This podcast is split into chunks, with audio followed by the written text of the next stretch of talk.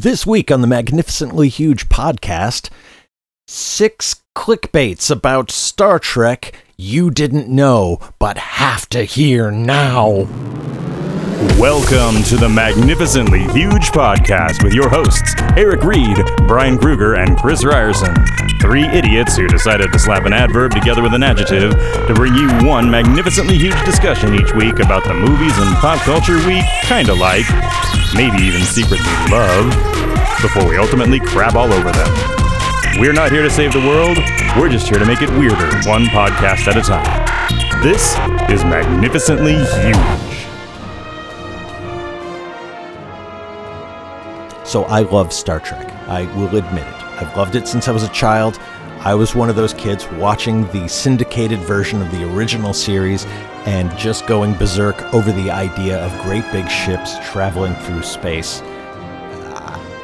I, am just, just there's no getting around it. If I have any solid geek credentials, it's in a Star Trek background.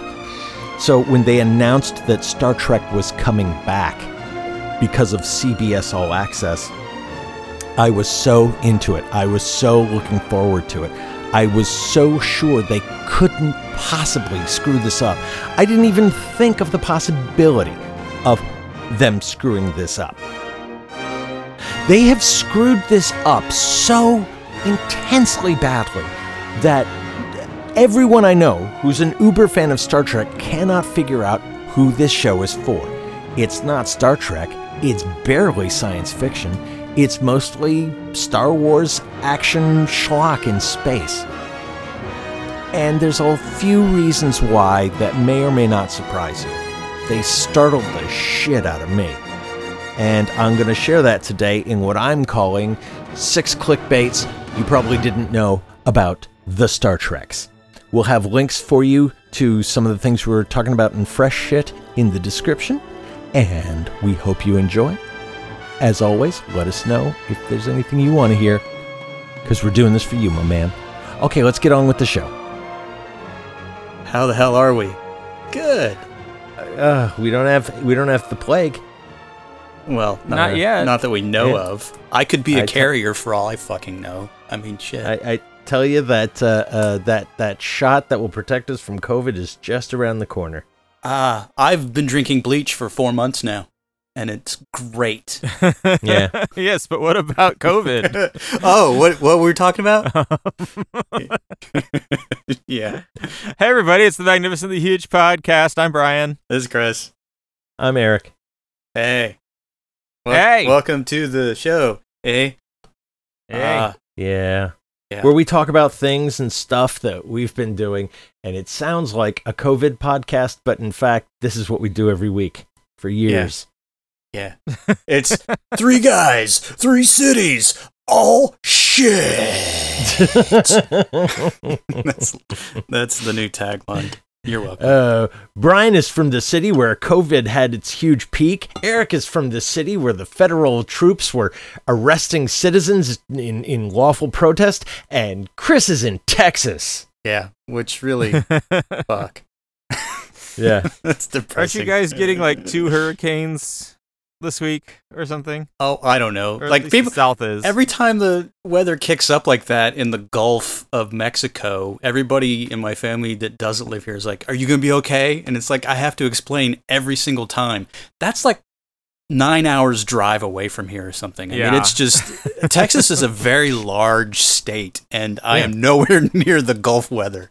So occasionally we get a storm that rolls through if the conditions are just right, but often we just pray for rain and never get rain. So yeah. Yeah, so apparently the monsoon, uh, we really haven't had the monsoon here in Arizona this year at all. Uh, but it sounds like it beat the shit out of the Bay Area. They had like their big old dry lightning storms and winds and yeah. 100 degree temperatures, and nobody there has air conditioning. So we're, I mean, it's yeah. been hot. Yeah. This is like a record hot year. It's there's like more days over 115 it's, than we've ever had. It's so weird but, when you when you talk yeah. to people from other parts of the country that don't have air conditioning and having lived in Phoenix for so long, it's it's almost just sort of like, what the hell are you doing without air conditioning? you know, it's like you can't yeah. even I can't even wrap my head around that concept. So when it gets like 85 and people start dying, you're like, pussy. Fucking so, yeah. it's a dry death. yes. Yeah. yeah, at first. Welcome to the Magnificent Weather Podcast. Yeah. How's everybody? yeah. Uh, yeah, let's just let's talk fresh shit. Fuck. This shit is fresh. Oh shit, that is fresh. Stuff is really fresh. All right, who's going first? Oh. Mine's real easy. Uh, What you I, got? Go, Eric. I this is this is like from what a year or two ago, but I finally, like everyone else, came to sort of the end of my Netflix suggestions that I'll watch, and so now I'm like spreading out. And I watched The Ballad of Buster Scruggs. Ooh. Okay. I enjoyed that. That's Coen Brothers. It is yeah, Uh, it's uneven as well, hell. Because it's an Uh, anthology. Yeah, but it's it's like some of them aren't even f- really stories. You know, No. they're just they're just fucking around. Um, the the the the one with um. Oh, what's his name? The guy who sings and he does the the the, the stardust in his hair. Um, Tom Waits. Tom the Tom Waits one is brilliant as the prospector. Yeah. Um the the the the title episode on Buster Scruggs is excellent, but That one I love. it's a parody. Because Yeah. it's like a Tom Mix Western that devolves into this weird Tarantino exercise. It's Yeah. so ridiculous. and I can kind of see that the whole thing is like e- each each episode goes from Fable of the West and you know Violence of the West, where Fable is the strongest in the beginning, and everything slowly shifts power so that it's less Fable, more realism. It's like taking you from Mhm. the fantasy into the reality with each story, and I'm like, okay, I kind of like that, but like the the one the one with the bank robber who Yeah. keeps Frank- almost getting killed. with it's like- Franco. eh. Yeah. I, I'm like, yeah, but but why? It's it's it's like an extended knock knock joke. It's you know not a Well, story. I like that it's they're just paying homage to all of the various types of yeah, westerns because you get the spaghetti western, you get the singing western, you get like the big epic western, you get sort of the uh, Victorian sort of Yeah. weird western ghost story. You get the- boring because it was probably directed by Clint Eastwood Western yeah with uh, meal meal ticket meal ticket. I was like, yeah, but but okay, and it's like yeah. well, Well- there's. I, I thought this was going to tie up with some story, you know, ultimately about the the uh, um, Liam McNeeson, but nah, he just No. throws the guy in a river and Uh, well, I mean, gig. it's it, uh, that one to me was indicative of something like a Bret Harte short story. So it's you know, y- if you if you aren't on board with Ah. that sort of thing, then yeah, you're you're not going to really dig it. I, lo- I loved I loved the whole exercise from start to finish because I dig westerns, but just the fact that Yeah. they did all of the various types of westerns throughout cinematic history, uh, Yeah. I thought was a outrageous exercise. I, I love westerns. I at times love the Coen brothers. I thought it was a laudable exercise. Some of the stories I was, you know, again, like I said, w- w- without like a strong through line, it's it's a little tough to watch an anthology movie. Would, would it have been better if they had just edited it such that there were that No. many episodes of No. a Netflix show? No, No, Why not? Uh, I Uh, think because it does the linkage does kind of work that you're going like I said from less fable to more realistic piece by piece by piece. Okay. But the fact that it's on Netflix kind of means it is a binge TV show anyway cuz you can stop it and start it whenever you want. Which is good because some of those you have to kind of stop and take a breather because uh, it's the Coen brothers. So occasionally you get a little bit of excess that you have to kind of sift through. Uh, Yeah. that was my experience. But even when, obviously, even when they're bored, they're still making interesting stuff, which I like. Uh, so more power to them. Even their Joel bad and stuff. Ethan Coen, even when they're bored, it's Yeah. kind of interesting. But you know, even their bad stuff has some merit somewhere. Uh, yeah, that's true. So you know, more power to them. That's what I say. Cool. Well, I'm I'm I'm weighing up with my fresh shit for our uh, two episode recording day. You're, Yeah. you're So you're all Buster Little production out. note: we're Yeah. we're recording two episodes on the same day this week uh, Yeah. because we didn't record one last week. So here we're- we are. Cause we're crazy. Chris, Uh what do you got? oh Jesus. Uh we had two weeks off and I've just been consuming a ginormous amount of bullshit, which I will not talk about because uh, it's just too much. Uh Yeah. so uh, highlights for me. Save that for the next hour. Yeah. lay out all the bullshit on Yeah. us. Highlights for me though, uh, somehow I fell into a weird rabbit hole of watching movies from the late 80s, early 90s that sort of centered around America's preoccupation with Japanese culture. Because for some reason we were Hmm. just really confused by it, even though we shouldn't have been.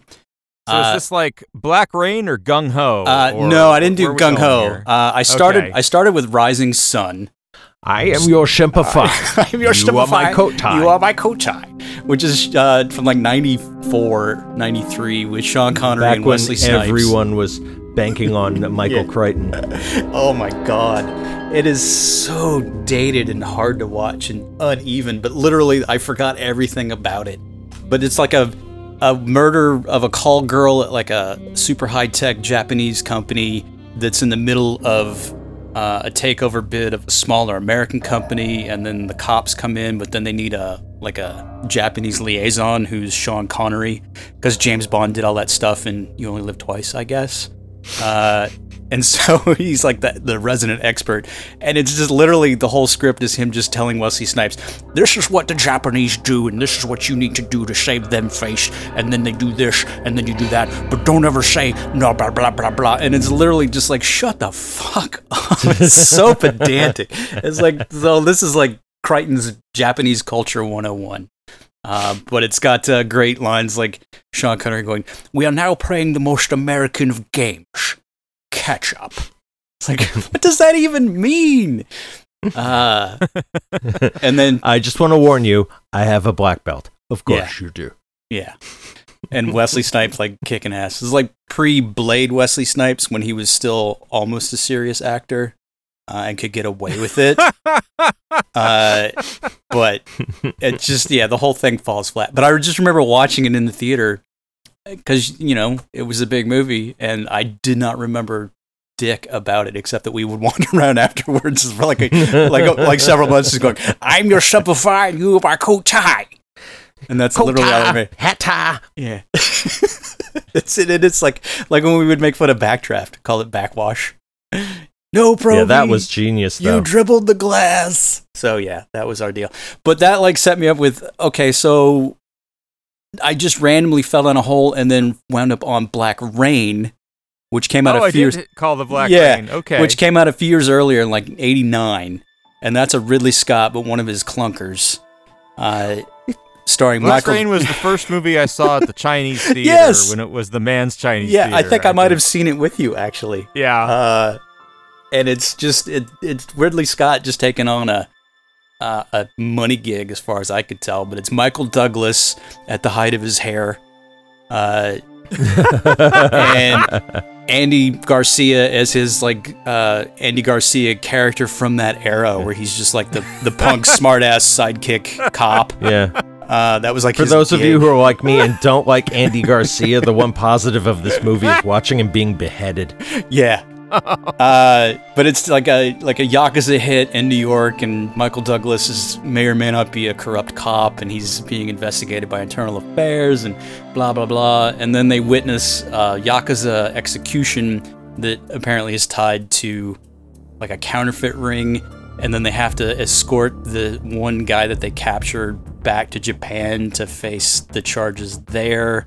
But he gets away, and then now they're stuck in Japan and have to find this guy, and then it becomes this whole thing. And then Kate Capshaw shows up as uh, a nightclub singer, which again in the 80s that was like her gig, like Temple of Doom, Black Rain, uh, and then there's all this violence and shooting and chases and culture clash and whatever. And then there's like, fa- I just where I remember distinctly from watching it in the theater was it Ridley Scott put fans everywhere, like big giant ceiling fans and fans in the background Oh and fans God. over here and fa- like every shot had a fan somewhere in it. And I, I to this day cannot figure out what the motif was supposed which to be. Which is a total Tony, which is a total Tony Scott move. yeah. You know, he was probably doing pre-production, and Tony was over his shoulder going, "Yeah, you should put in some fans. Yeah.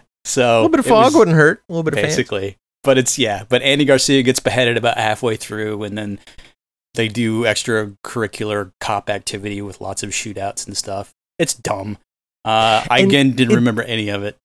But what's amazing is there's a Japanese film called Black Rain that's actually about the the survivors of the atomic bombs, and it's you know Yeah, sort of the gripping historical drama, and it came out the same year, that's same title. Because yeah, Oh. yeah. well, because that's the that's what the Black Rain was taken from. Because they yeah. Anyway, so yeah, it was like this weird culture clash stuff, and then I started thinking, well, shit, what other like? Then it started making me think of, well, do I need to watch Showdown in Little Tokyo next? Do I need to watch Gung Ho next? You You know, it's like Sixteen Candles. 16 candles. Yeah. But then it made me think, it's like, no, I think well, what I'm going to do is I'm going to top it off. I'm going to go find Red Heat with Arnold Schwarzenegger and Jim Oh. Belushi as the Soviet who comes over to America to chase the criminal in Chicago or somewhere. it's like that, because like Fish Out of Water thing, this is like the 80s deal. And so, yeah, Yeah. that's uh, that's sort of where I wandered off. But I just, for life me, couldn't figure out why all of a sudden in that weird chunk of time, late 80s, early 90s, we had all those movies uh, where we were trying to figure out Japanese culture, but we did it from like the gonna- Western pers- perspective.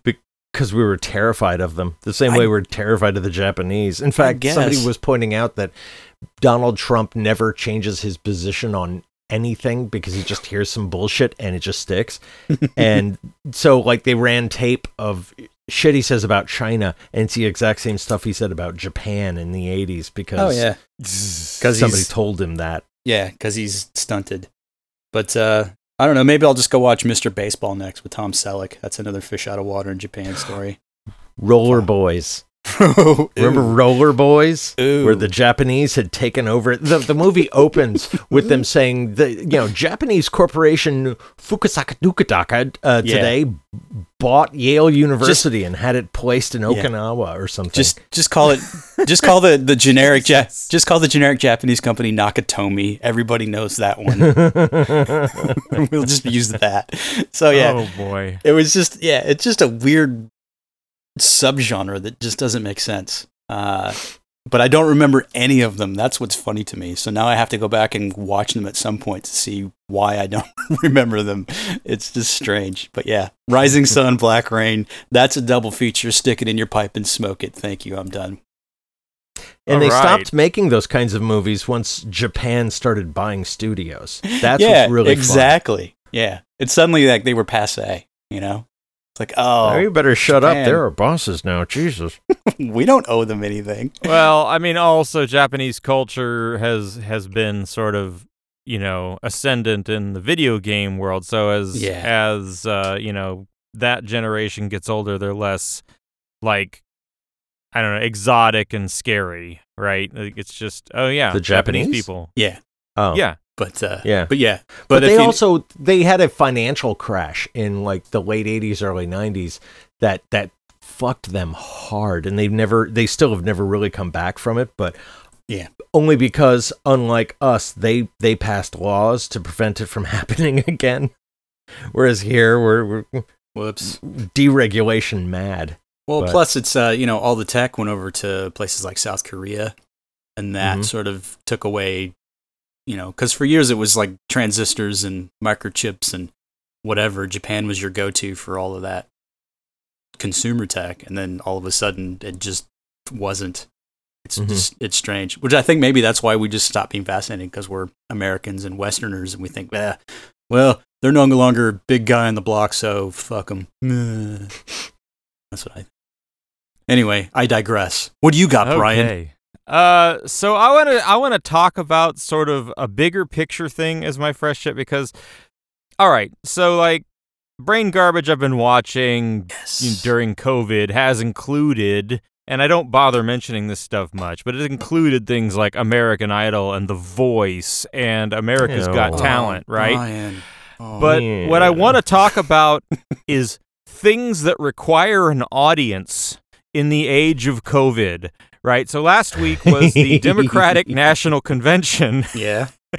and also sports are back on. I sent you Yeah. guys a, a clip of a foul ball whacking a Yeah. big stuffed teddy bear in the head Now- in the stands of a No, I, baseball I know you guys don't watch sports much, but have you watched anything uh, of the professional sports now that they're I'm back? not really. No, I've, No, I've seen these clips, and they got just like the the you know the cardboard people in Yeah. the stands. It's really What- weird. I don't know. I haven't verified if this is true or not, but one of the Major League Baseball stadiums behind home plate or somewhere in the stands, they put a picture of uh of the dead, the, the dead guy from Weekend at Bernie's. Like just that.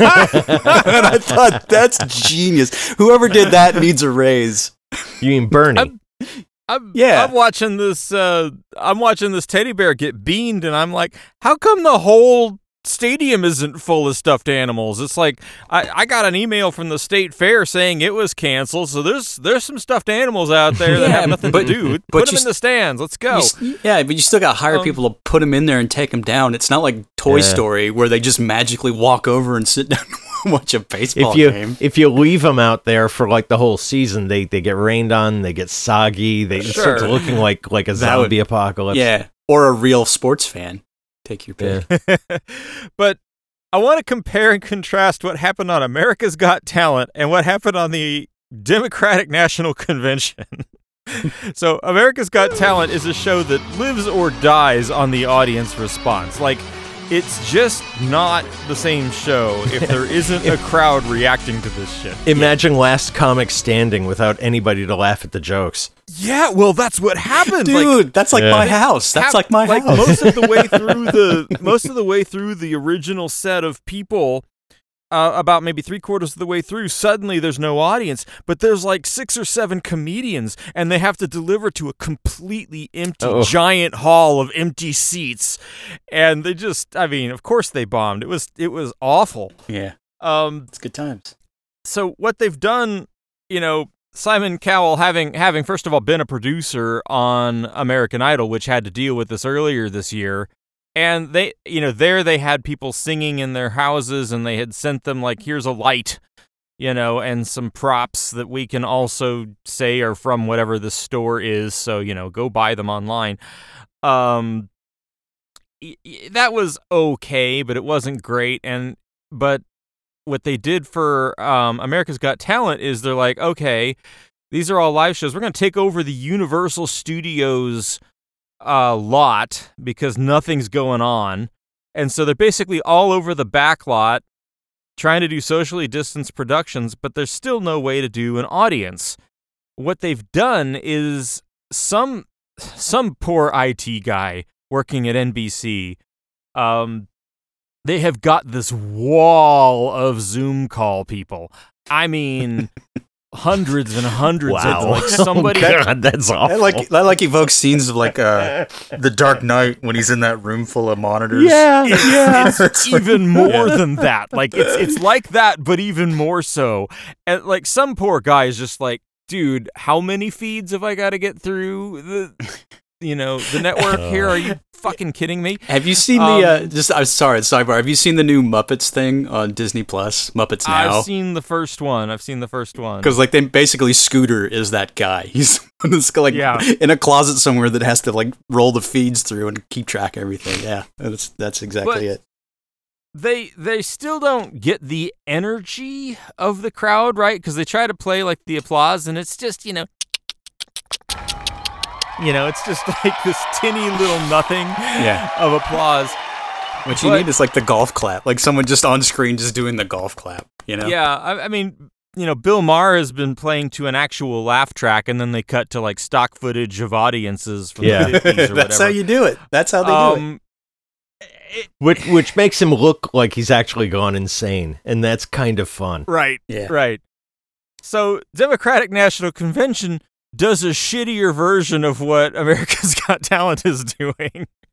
Yeah. They've got like eh, I don't know, two dozen people maybe on a screen Hey, at the end of these speeches. But, Don't knock but it's, it. It's it's much more watchable, I thought, Yeah. because normally the conventions are like like just just just boring speeches that wait for like applause lines and every 20 Yeah. seconds Oh, yeah. somebody is No. like you know like the whole crowd is instructed to scream lock her up or whatever The Yeah. speeches are so much better because they they Yeah. yeah, they they move Tight like let's get the point. let's get on Yeah. with this folks. But here's the Compare thing: is, and contrast. Well, first of all, two things.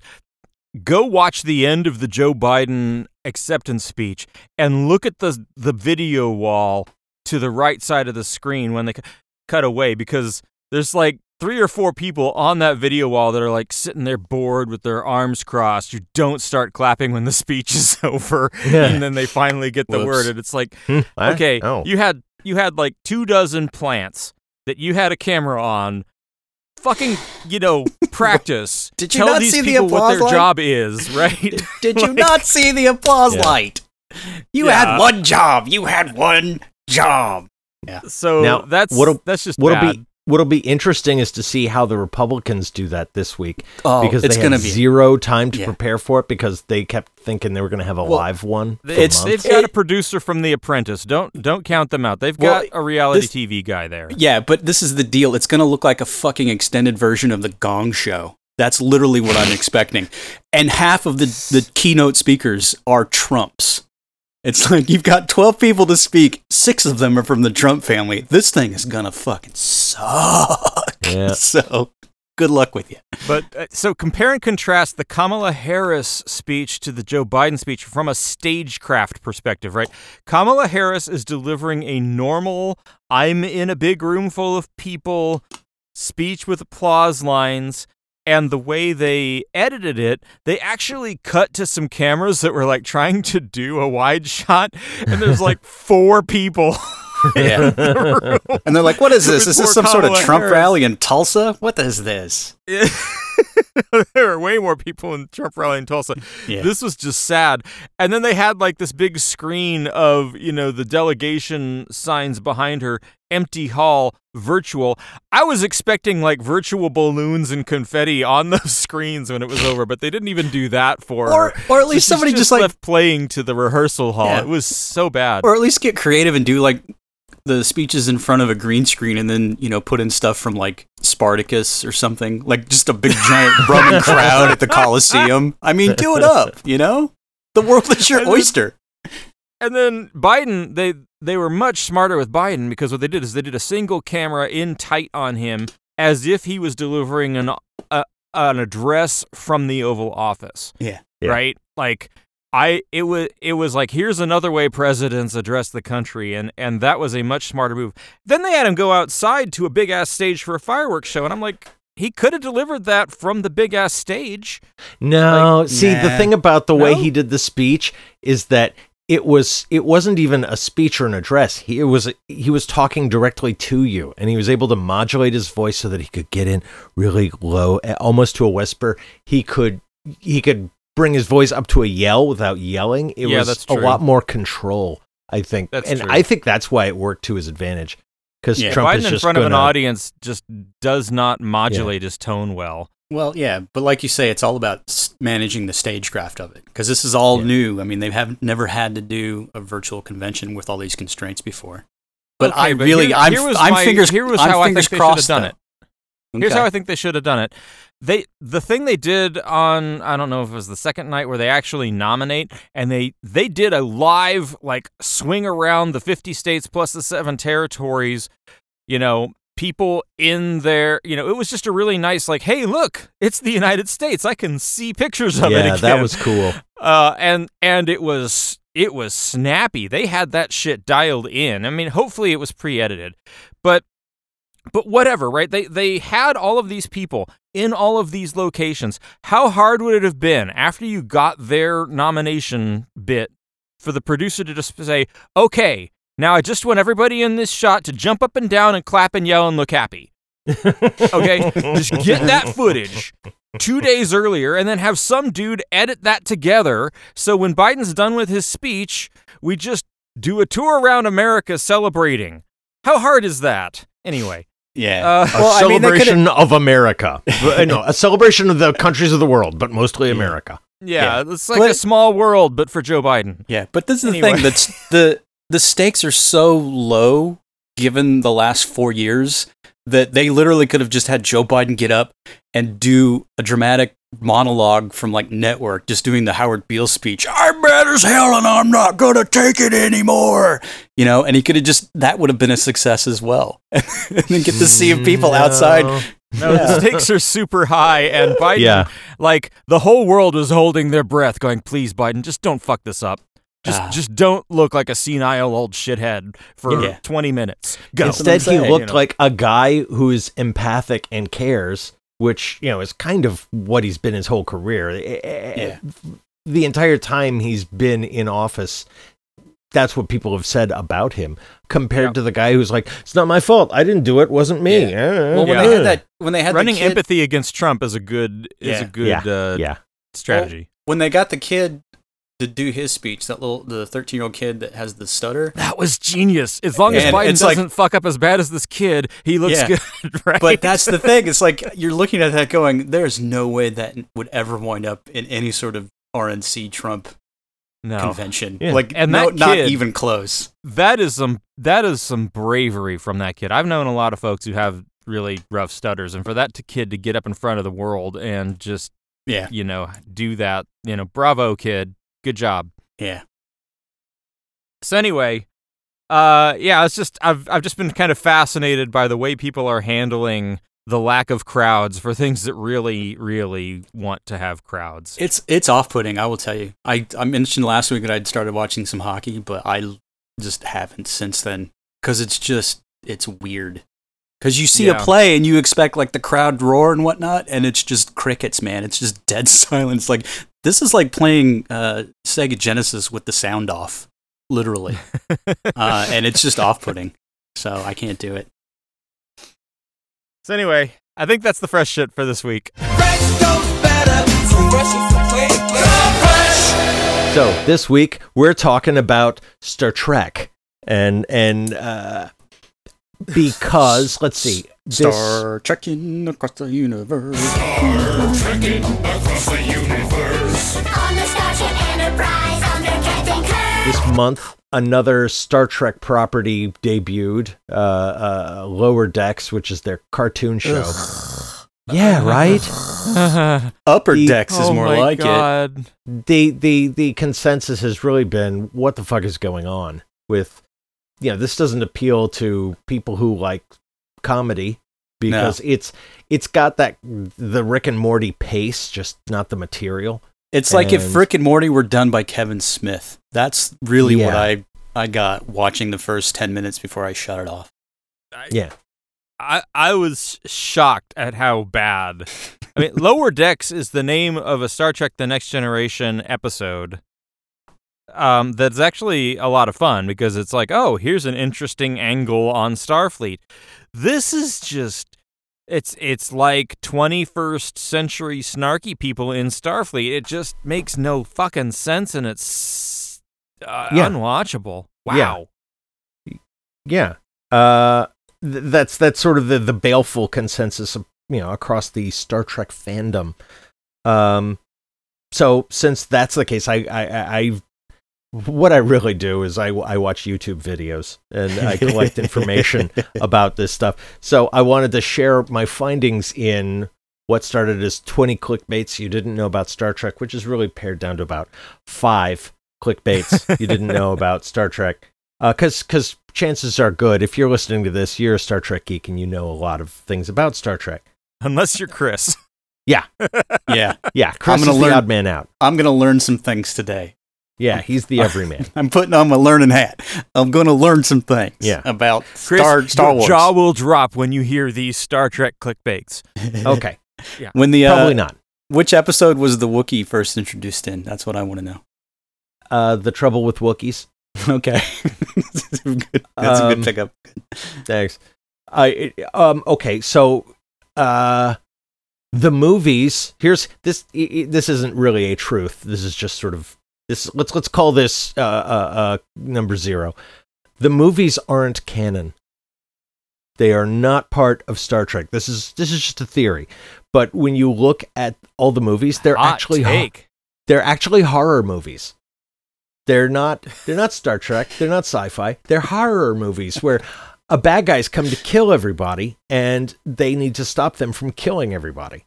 That's literally yeah. Every Star Wars or excuse me, Star Trek. I'm gonna have to work on that in this show. I'm gonna have to work on that. every Trek movie. Yeah, it literally is. Here's the baddie who wants to kill everybody. Let's stop him. Yeah. Okay, good. R- right Next, right down to the Borg Queen, who's like the lead vampire, and when you kill the lead vampire, all the other vampires die. I mean, yeah, Bah?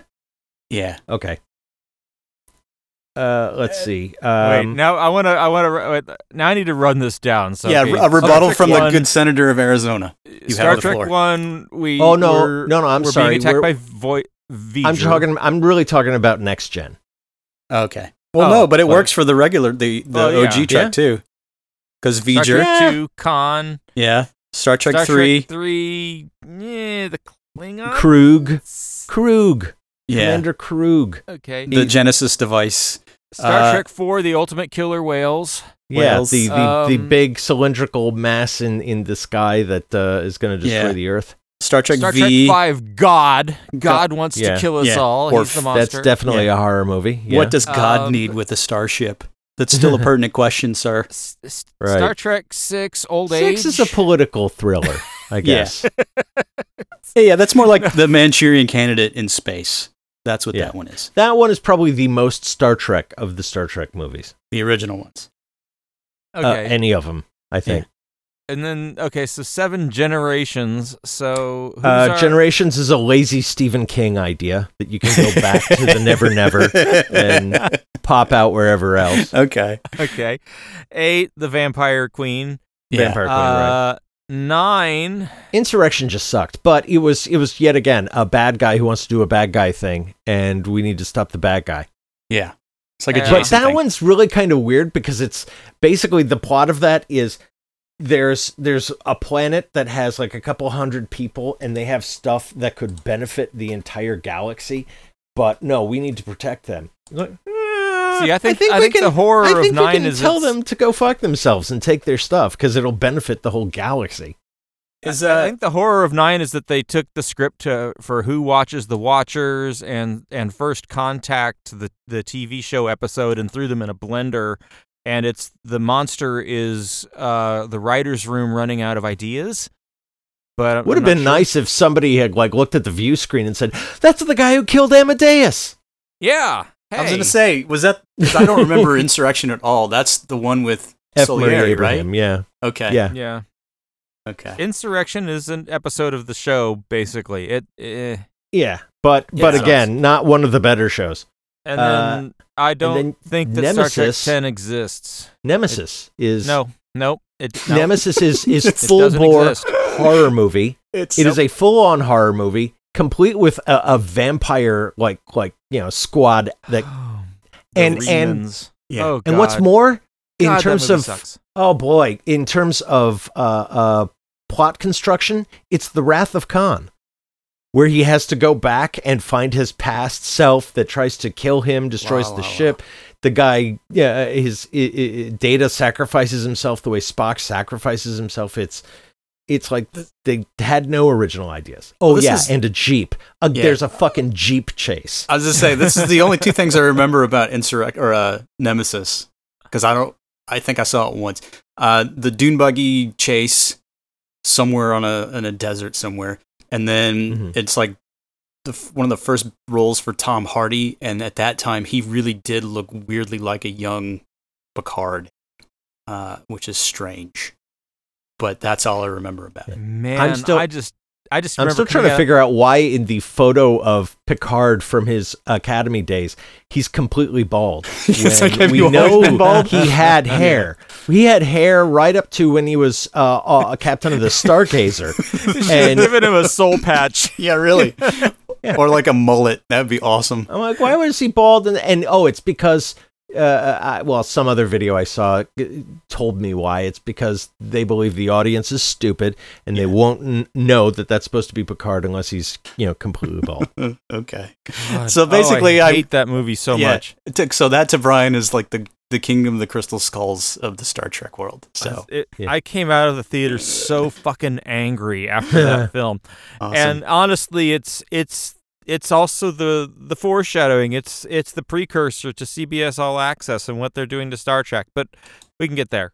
Yeah. Oh, we're getting there now. Okay. Um, so something else you this one you probably really didn't know. Uh, I'm guessing, uh, Brian, you didn't know. Chris, I know you didn't know.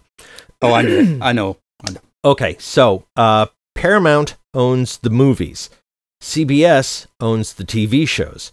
So the two can't cross over because they're two separate licenses. Mhm. Uh, And Oh. if they crossed over, they wouldn't know who to credit money to.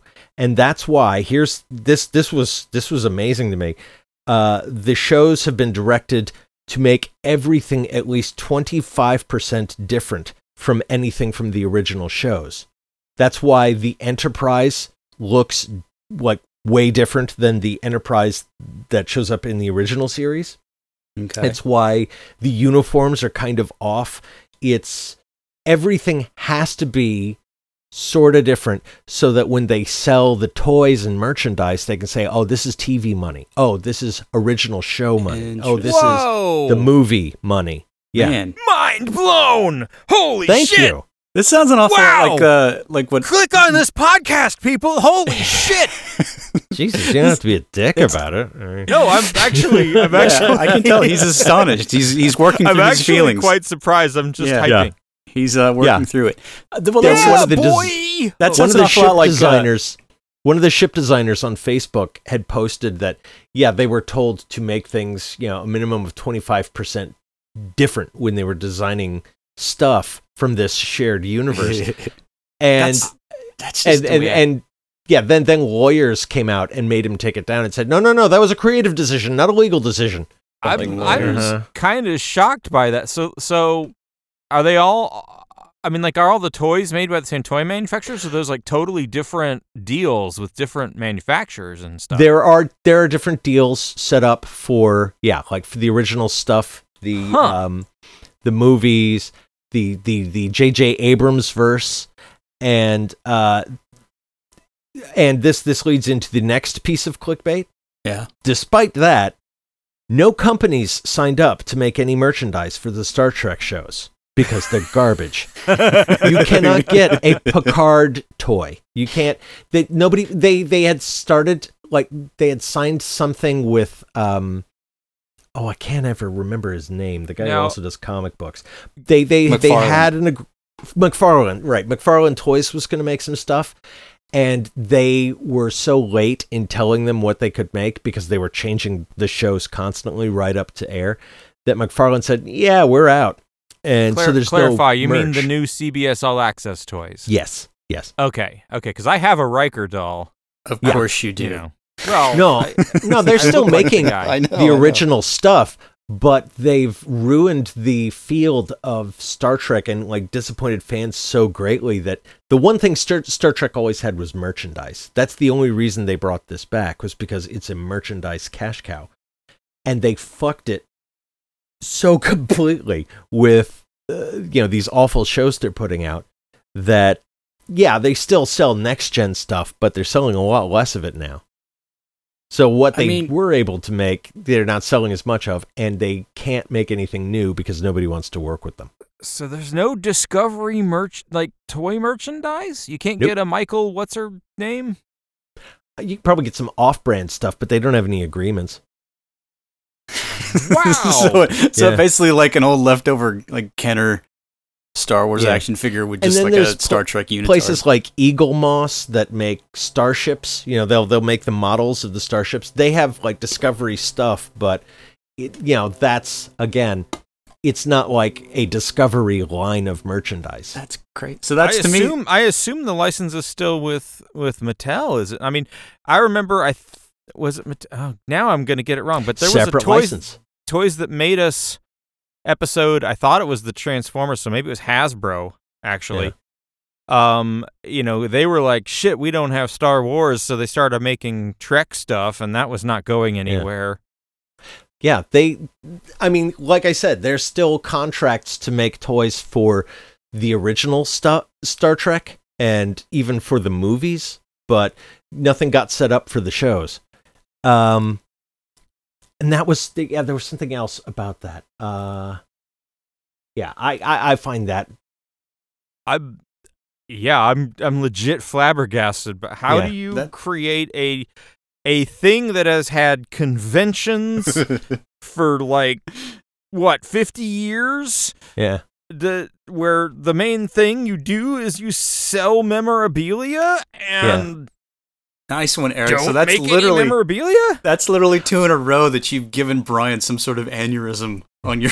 I mean, Holy knowledge. shit! Everybody, click on this podcast. and I guess without a toy license, you know, you you can't get figures of Ichabod getting his eye ripped out of his fucking eye socket, or Captain Georgiou being eaten by a Klingon, or beheaded. You know, but it's they made a show that is not for kids anyway. You know, New Death Ashkin Eka Icheb. Right? He's got like Yeah. a button on the back and they push him and the Yeah. eye goes bleep, bleep. This is yeah. this is just like the Highlander toys we wanted a couple episodes Yeah. back. That's literally all that is. no, no, don't take my eye. Oh, you're getting your eye taken out. New Okay, battle another- action Icheb from Yeah. Galoob. Yes. And, oh yeah, press this button on the back of uh, Yeah. um, uh, Stamets's back, and he says "fuck." Yeah. Because now we can say the F word on Star Trek, Yay. and it's not completely jarring at all. Um, Well, at least they Okay. admit to the fact that there's swearing in the future. Okay, that's the one thing that bothers me about Star Trek. it's Star fact- Trek for fuck's sake. It's Star Trek. It's not like guess. I am concerned about potty mouth, but you know, do do do do Star Trek. Um. Okay, so next one. Uh, along the lines of that. Uh, okay. The business model for Star Trek Discovery was that they would sell the rights to Netflix. You know, they they'd run it on their their their app, but Netflix would handle the international distribution. mm-hmm.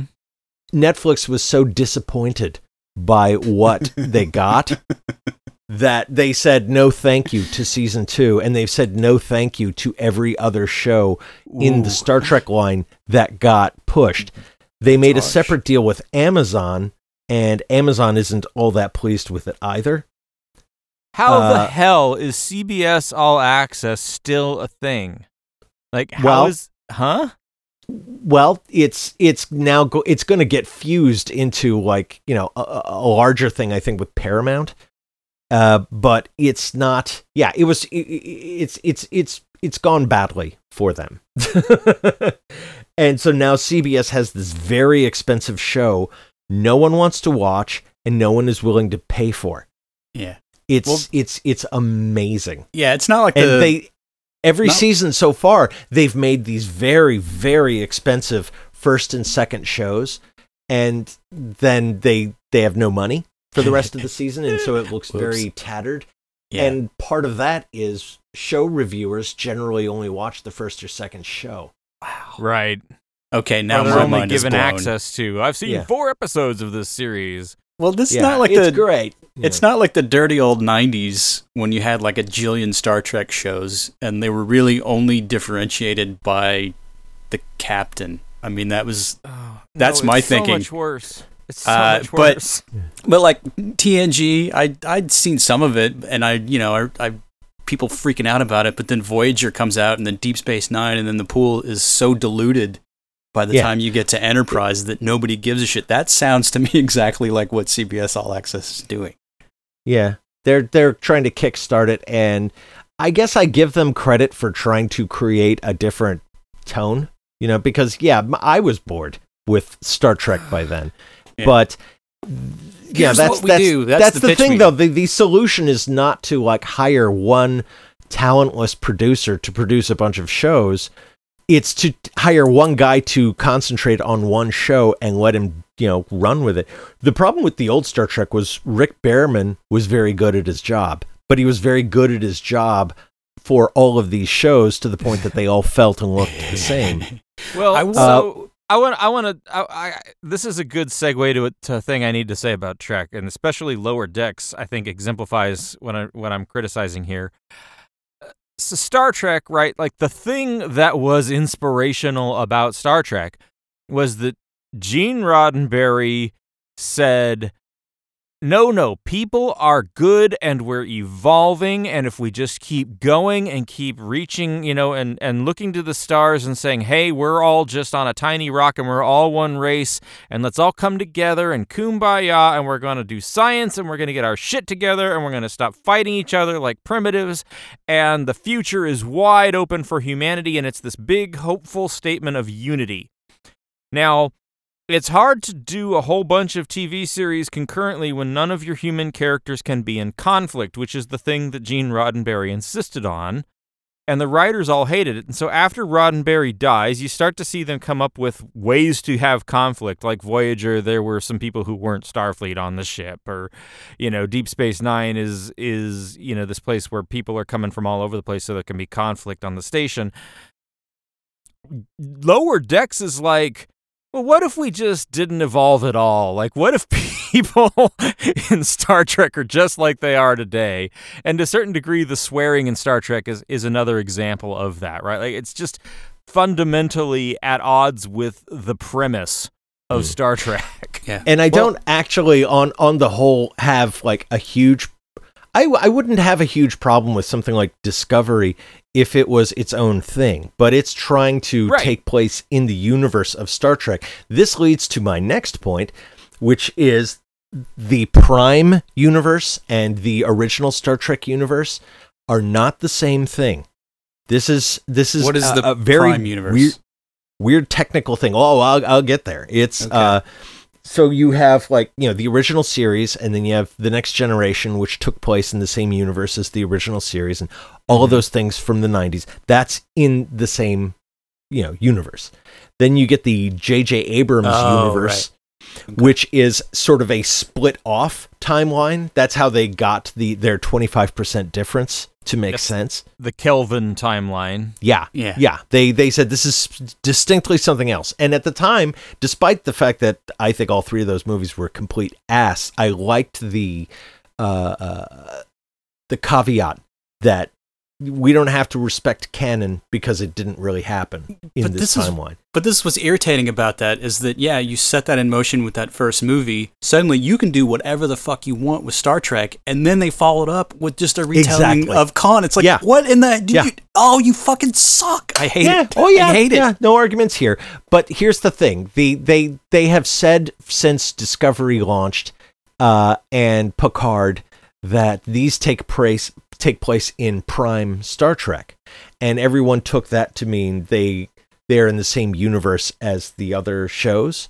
Mm-hmm. Uh, but because of that Uh, twenty five percent rule, Okay. Prime only means thematically they pull stuff from those shows, but this is a whole different universe. So you can't, yeah, y- So it's is their way around canon. This is why that whole like whatever you know magical unicorn drive that the Discovery uses hasn't Mhm. been perfected by the time of the next generation because that's a whole yet another timeline. Exactly. Yeah. Ah, yeah. So barf. anytime anything happens that wasn't you know, isn't explainable, you can go, oh yeah, but it's a it's a different, uh, you know, it's it's the same universe, but it's a different universe. It's this weird, tricky horseshit that they worked in. Oh, Whatever here's a you- bonus. Here's a bonus. Uh, you didn't know the entire concept of the first season of Star Trek with the tardigrades and the the sort of mushroom highways through the universe that let you instantly travel anywhere else was stolen from a video game called Tardigrade.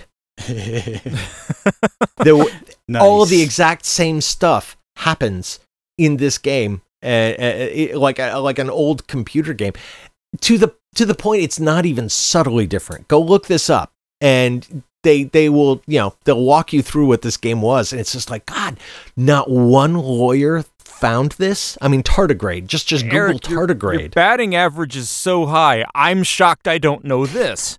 How do Yeah. I not know this? yeah. Oh, even Yeah, I, knew saw that, and Brian. I, I, yeah, my, my jaw just dropped. Oh my god, I Uh. didn't think thievery like that was possible in this day and age. That's impressive. Wow. Uh, I'm Mm. still hung up on that whole Prime thing. I didn't realize that's what it was called. Yeah. That's like mind blowing. And I literally, uh, last weekend in prepping for this, I watched all three of those Prime movies.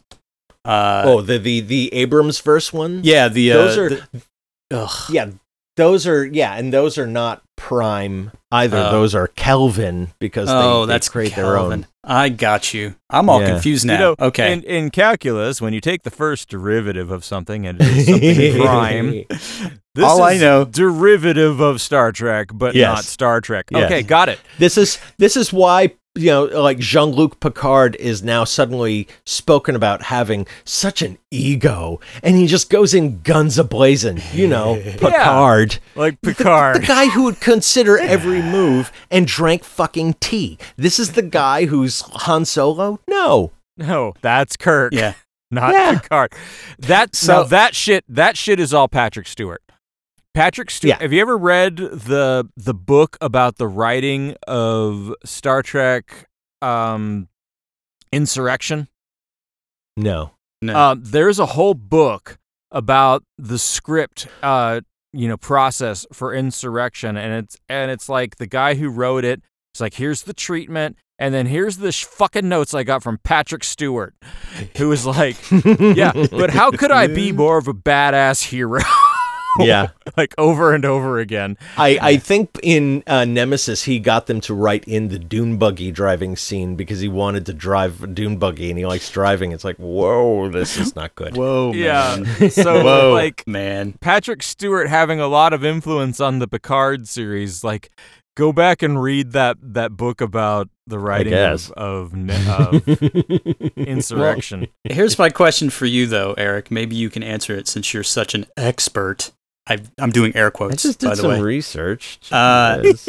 so on the on this Kelvin timeline thing, uh, why are they so hung up on using the Beastie Boys in these movies? That's J.J. Abrams. He works Okay. Beastie Boys into everything he does. yeah. It- it- it- and of course, it makes no fucking sense. No. in They the consider- 24th century. But here's the thing: watching all three of those movies back to back. Uh, so in the first one they do sabotage. Okay, whatever. The second one they do uh, the I think it's the Fatboy Slim remix of Body Movin'. I'm like, okay, so yeah, they're on a Beastie Boys thing. So they do the third one. You're like, what Beastie Boys song are they going to use? Oh, uh, we're just going to use sabotage again because uh, we're bankrupt for any new ideas whatsoever. So, yeah, yeah. I, I, I'm, I'm telling you, Chris, it, it's a sabotage of Star Trek. Ah.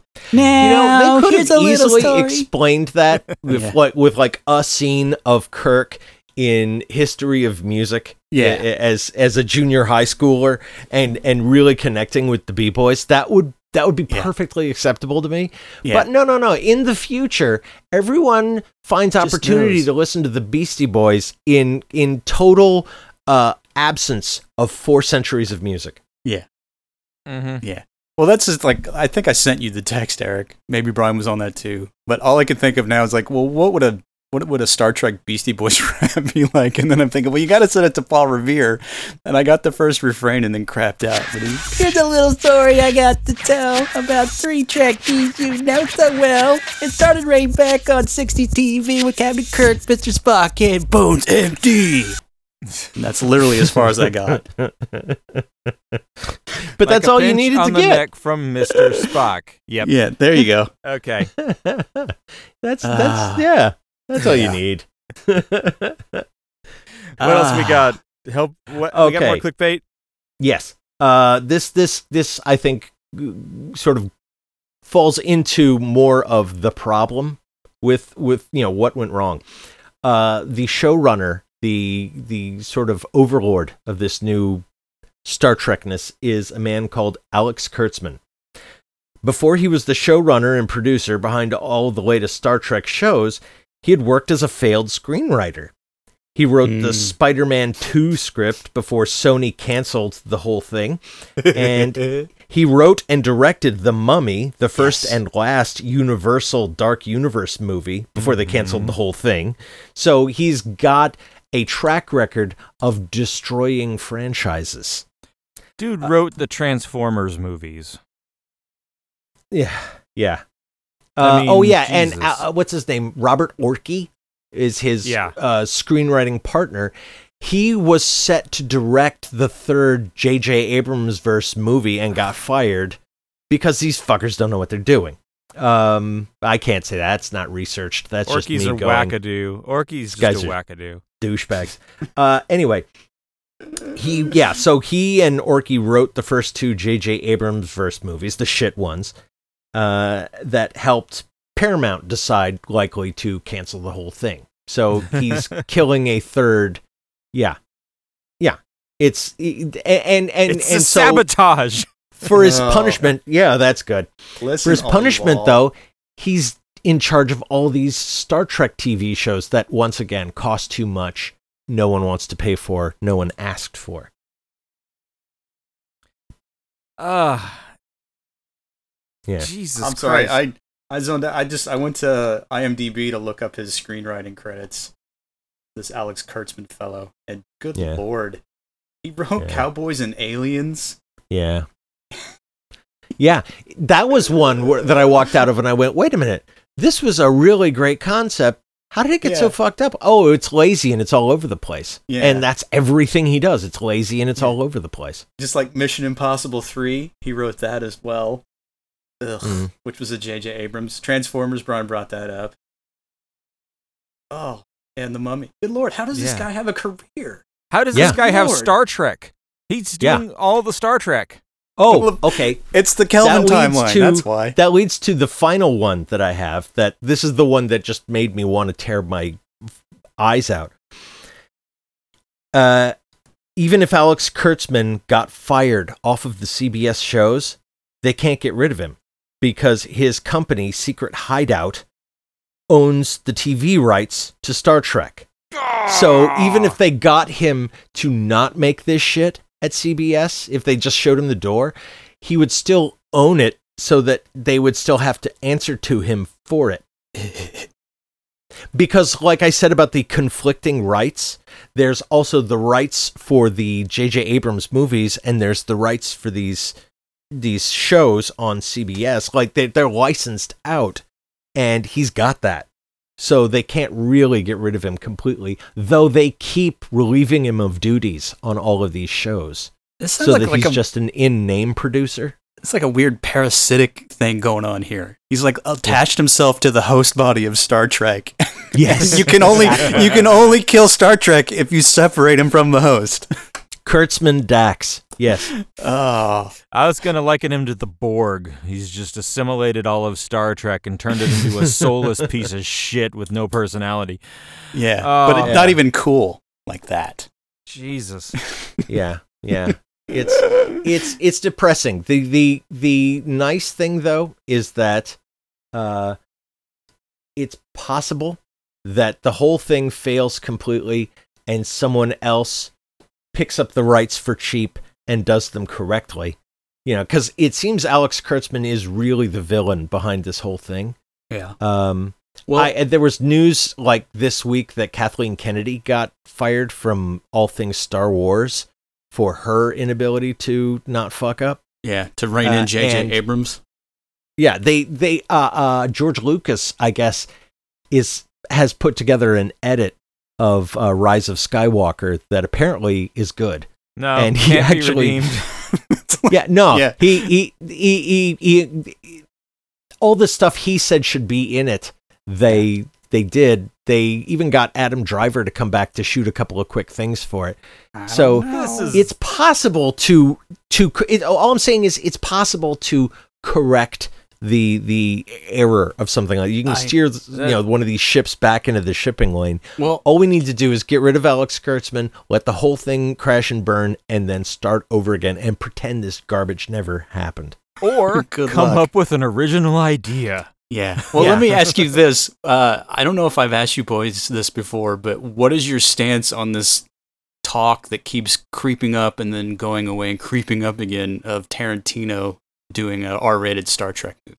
It's stupid. That's It'll not- never happen. Yeah. That's not that's not going to happen. But it was in talks. They were he you know he he had pitched an idea. They um, but but the thing is, he's also said he's only going to make ten movies, and Yeah. a lot of people, is including the studio, would be pissed if he threw away one of you know his last movies, I guess, on Star Trek. Yeah. Uh, you- but no, the then- Noah Hawley, Noah Ho- Hawley, is that how you say it? The the guy who Yeah. makes Legion and, And Fargo. Fargo. yeah. He actually got signed to write and direct the uh, Star Trek Four. Uh, Okay. It was put on hold though because of COVID. not just because of you know the disease, but here was his idea. Uh, the the crew of the Enterprise goes back in time to the uh, uh, early early 21st century where there's a pandemic that's wiping out the people and they need to save them. This was before COVID came out. Weird. God, I just saw a trailer for a, sh- a new show that's coming out, um, like this year, and the the premise of it is, yeah, huge pandemic is fucking up shit, and and and they've got to like, it's called Utopia. Okay, Amazon Mhm. Prime is putting this thing out. It's got like, uh. Rainn Wilson in it and John Cusack, and it's a series about a deadly pandemic and how they're gonna stop it with violence somehow. and I'm just like, this. That's a great idea. most- like, if I'm I'm, gonna the punch guys that. that I'm gonna punch that, that show- that plague in the face. I'm gonna kick it in the dick. Yeah. Oh, it looks it looks like the absolute worst possible timing for this thing. Yeah. Yeah, but Oh, you I've actually you been won't get- thinking. I, I've actually been thinking this this whole COVID nineteen thing is almost exactly the setup for the TV show Last Man on Earth. it, it could be. It could be. Uh, So all right. that's them's them's are my Star Trek facts uh, that I I have found through lazy lazy YouTube research. But a lot of things in there that I that blew my mind too about eh, particularly about the licensing. Uh, and the fact that the only reason they ever brought Star Trek back was they wanted to get some of that sweet, sweet merchandising. yeah, the filthy lucre. That's what. Which they didn't pull off. Secure. Yeah. no well- merchandising. I I do There- I do gotta to thank you, Eric, because uh, I did learn some things. I didn't care. I still don't, but It's- I learned yeah, some things. Well, yeah, that's how. Welcome to the works. Magnificently Huge podcast, Chris, where you can listen every week on iTunes or wherever you listen to uh, podcasts. Because if you're Yeah. listening to it right now, you know where you got it. You can Yeah. write us at MagHuge on Twitter, Chris, if you want to learn more What was- about I'm gonna write Trek. that down. Mag huge Uh-huh. at Twitter. Okay. Yeah. Or, or, or, or magnificently huge on the Facebooks. Okay. Uh, magnificently huge at gmail.com if you're old school and you want to email us. yeah. Uh, yeah. Did Okay. Ka. And and if you if you if you if you listen to us on iTunes, don't don't don't don't click the like button. Smash the like button. Smash that like button. God, And give us- smash it. Give us eight stars. They lo- let you do that if you uh, do the right key code combination. hard enough. Yeah, it's like upright, upright, star, triangle, X, and then you can Right. leave us eight stars. Yeah.